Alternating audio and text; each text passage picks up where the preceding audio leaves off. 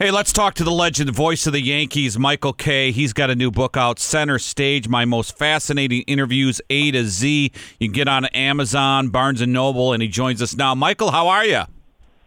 I'm doing great. How you guys doing? Doing good. Hey, I wanted to ask you a quick, uh, and, we'll, and we'll get into the show and we'll get into the book, but I want to ask you a couple of baseball questions. You know, you've been with the Yankees a long time. What's your opinion, the impact Major League Baseball cracking down on the substance on baseballs uh, for pitchers, and it's it seems to be the big story right now. Is this going to be having a huge impact on the game, in your opinion? I really think so. I mean, the fact that they would change a rule or decide to enforce a long held rule in the middle of a season, they wanted to have an impact because what happened in baseball over the first two months, it, it became sometimes unwatchable. I mean, there's so many strikeouts and walks. There was no action whatsoever. And the reason was that the pitching is just so good, and the sticky stuff allows the pitchers to have this great spin rate and makes the pitches almost unhittable. So they're outlawing anything on the mound other than the rosin bag.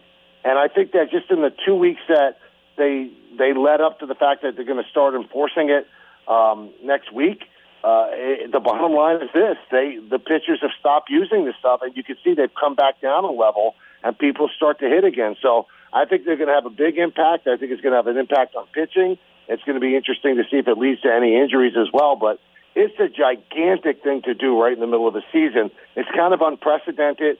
I don't think they should have done it. I think they should have done it either before the season or after the season. But I think they were desperate to save a season that that was really getting boring.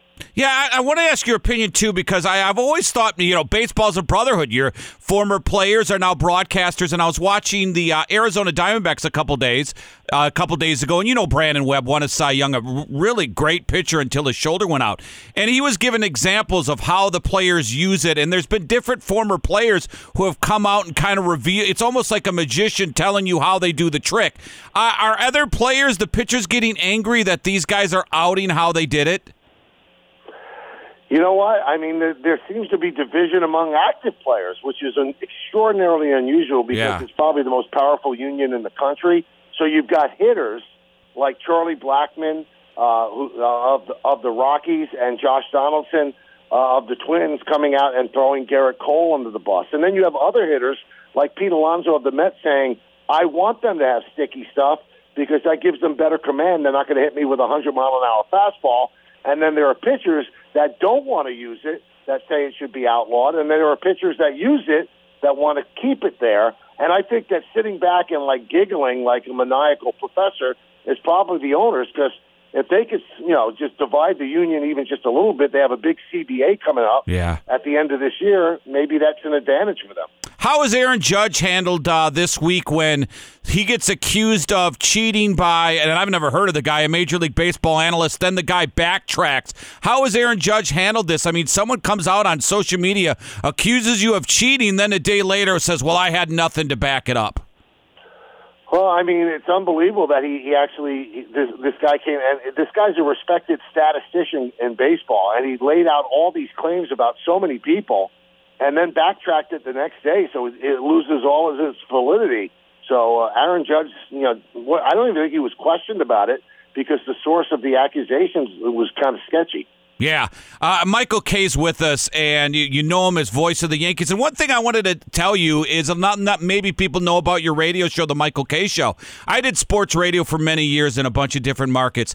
And what I think is great about you is WFAN, the competitor, has been the, you know, the iconic station in that city. You start The Michael Kay Show, and you beat them. That's pretty amazing of a guy. And you got a great track record of sports, but you go into radio and you go into that market and you become number one, man. That's a great accomplishment.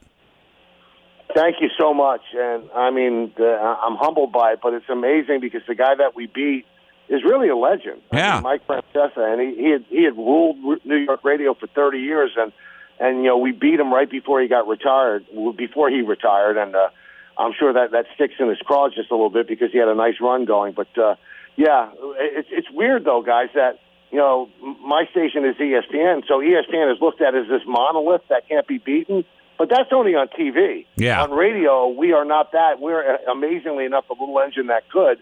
So the ability to beat a guy like Francesa was pretty amazing. Yeah, hey, let's talk about the book Center Stage. Uh, your most fascinating interviews for A to Z, and boy, you've had them all, man. I mean, Larry David, Mike Tyson, Serena Williams, Quentin Tarantino. How much? How many inter? How long did it take you to write this book? Because you have so many interviews on your TV show on the Yes Network, and then you're whittling it down to the best stuff. How long does it take you to get to everything together?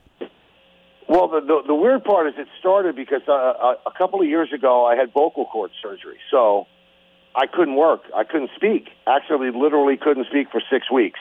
So I, I read a lot. One of the books I read was Howard Stern Comes Again, which was you know he took snippets of his interviews over all the years on radio and kind of compiled them into a book. And I found it interesting. I said, well, you know what?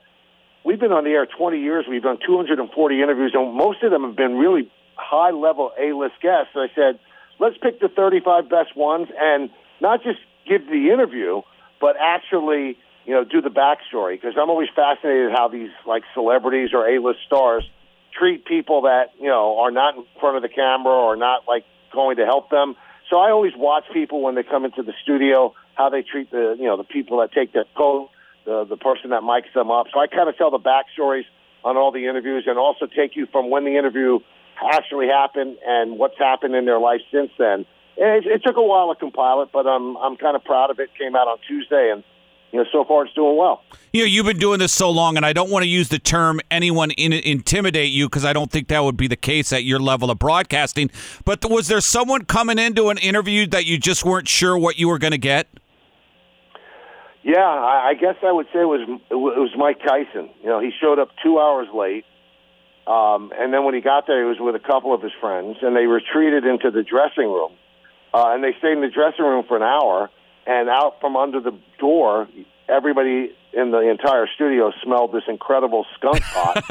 so I didn't, I didn't know what I was going to get. And he came out on stage, and I'm telling the truth, it, it was the most raw thing that we've ever done. He was crying uncontrollably. He was laughing uh, uproariously. He'd get sad. He'd get happy. I thought I was going to get hit at one point. Everybody that was in the studio audience was like on the edge of their seat. And then I found this out two weeks ago. It's not even in the book. So the show airs on Yes, and at the end of the show, Spike Lee was watching, and he called up Mike Tyson and said, "You see what you did on that show? That's a one man Broadway show. We have to put that on Broadway. And that was the start wow. of Mike Tyson on Broadway, which had a really nice run. Yeah, it was on HBO. It's an amazing it's an amazing show. If people can uh, have like HBO Max and it's it's a great show. So that was from your your show, man. That that's amazing. See what's funny is is in the press release I read like Dennis Quaid tried to give you yes and no. And Dennis Quaid's been on our show a lot and it's been he's been great with us. But I think it kind of depends on when you catch a guy on a bad day, right? Absolutely, that's a great point. And and to this day, that's an interview. I think it's the worst one we've done, but I, I regret it. But I think he was given bad information because when he got to the studio, he was shocked that it was an hour commitment. He thought it was like an eight minute hit, and uh, it was rough. I've seen him like on late night shows. He's a great guest. He's funny, but that day, the first two segments, he was giving me yes and no answers. Those and, are like, we those are to a tough. commercial break. Oh, they're awful. And I went to a commercial break and I leaned over and I said, listen, the show's an hour, whether you give a yes or no answer or not. And I got thousands of questions. You're going to look bad if it's just yes or no answers. And I think he was startled that I said that, and he got a little bit better after that, but it was still a bad interview. But, you know, I'll take some responsibility, but I don't understand why he would say, his publicist would say it was uh, an eight minute interview when it was an hour. Wow. So, you know, in radio, and, and you know this too, if you tape something, there's some interviews that are just so bad you don't even play. Has there been Yeah. anything that you've canceled or not aired where you've done an interview and just said, this is so bad, I just can't air it? You know what? The, the one that teetered on that was Quaid, but you know when you do a television interview, you know, I, obviously I do the radio show. If, if it's mm-hmm. a bad interview, you know, it's you know it was a phone call, but there's so much money involved in getting a crew together. I think like each show costs like forty to fifty thousand dollars to you know put the crew Wow. together. I mean, my boss's head would explode if like we couldn't run a show. So you got to do whatever you can to save it. So uh, we've never scratched the show. The uh, legend, the icon, Michael Kay, voice of the uh, Yankees. Center stage is the book. Get it on Amazon, Barnes and Noble. Hey, you know we have Ice Cube on a lot, which is funny for some middle-aged white guys to talk to Ice Cube. Tell us, ab- tell us about the Snoop Dogg interview you did. That was so cool. I, you know, you ask, you know, interviews that you don't, you know, what to expect. I'm not a big hip hop fan, but uh, obviously Snoop is a huge sports fan, and just to hear his story and you realize why he has such crossover appeal. He gets it. He he understands what works. He's really really smart and funny and sharp and all that. And in the book, I tell the story. So we do the interview with Snoop, and then we say goodbye. That's the first time I ever met him. Never met him again after that. Five years later, um, I'm at the Super Bowl. We're doing our show at the Super Bowl for ESPN, and I'm at the ESPN party. And again, five years later, and Snoop Dogg is at the party, and he's walking by with like six of his friends, and I didn't even approach him, and he sees me across the room, and he comes over and drags his guys over and said, "See this guy? See this guy? I did the best interview I ever did with this guy." For Shizzle. I did the best interview ever, and I thought that was the best. Oh, it's great. And the book center stage, we want everyone to get it. Michael Kay., you're a treasure, man. Thanks for uh, entertaining people throughout the years. Oh, man. Thank you so much for having me on. I really appreciate it. All right. Take care.